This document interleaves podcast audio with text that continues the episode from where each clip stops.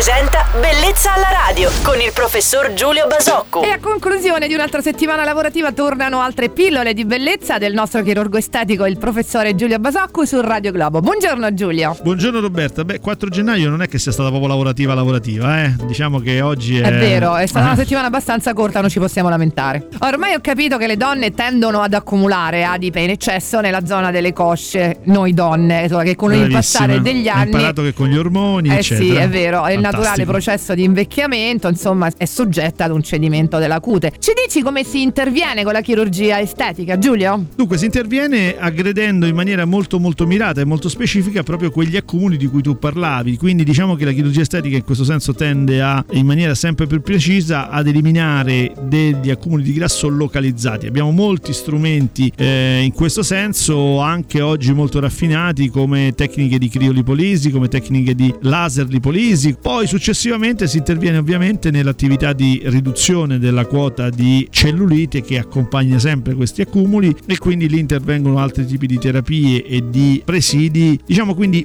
un- atteggiamento dalla parte della chirurgia estetica molto molto mirato ad eliminare questi accumuli localizzatissimi. E comunque la liposuzione non ha nulla a che fare con l'eliminazione della pelle in eccesso, Giulio, giusto? No, assolutamente no. La liposuzione è una tecnica che lavora profondamente sul grasso ed esclusivamente grasso. sul grasso. Assolutamente sì. Grazie per questi ultimi chiarimenti e per queste informazioni che ci ha dato oggi Giulio sul tema. Il chirurgo estetico di Radio Globo, Giulio Basocco, tornerà domenica mattina a questo punto. Felice weekend, Giulio! Ciao Roberta e buona giornata a tutti.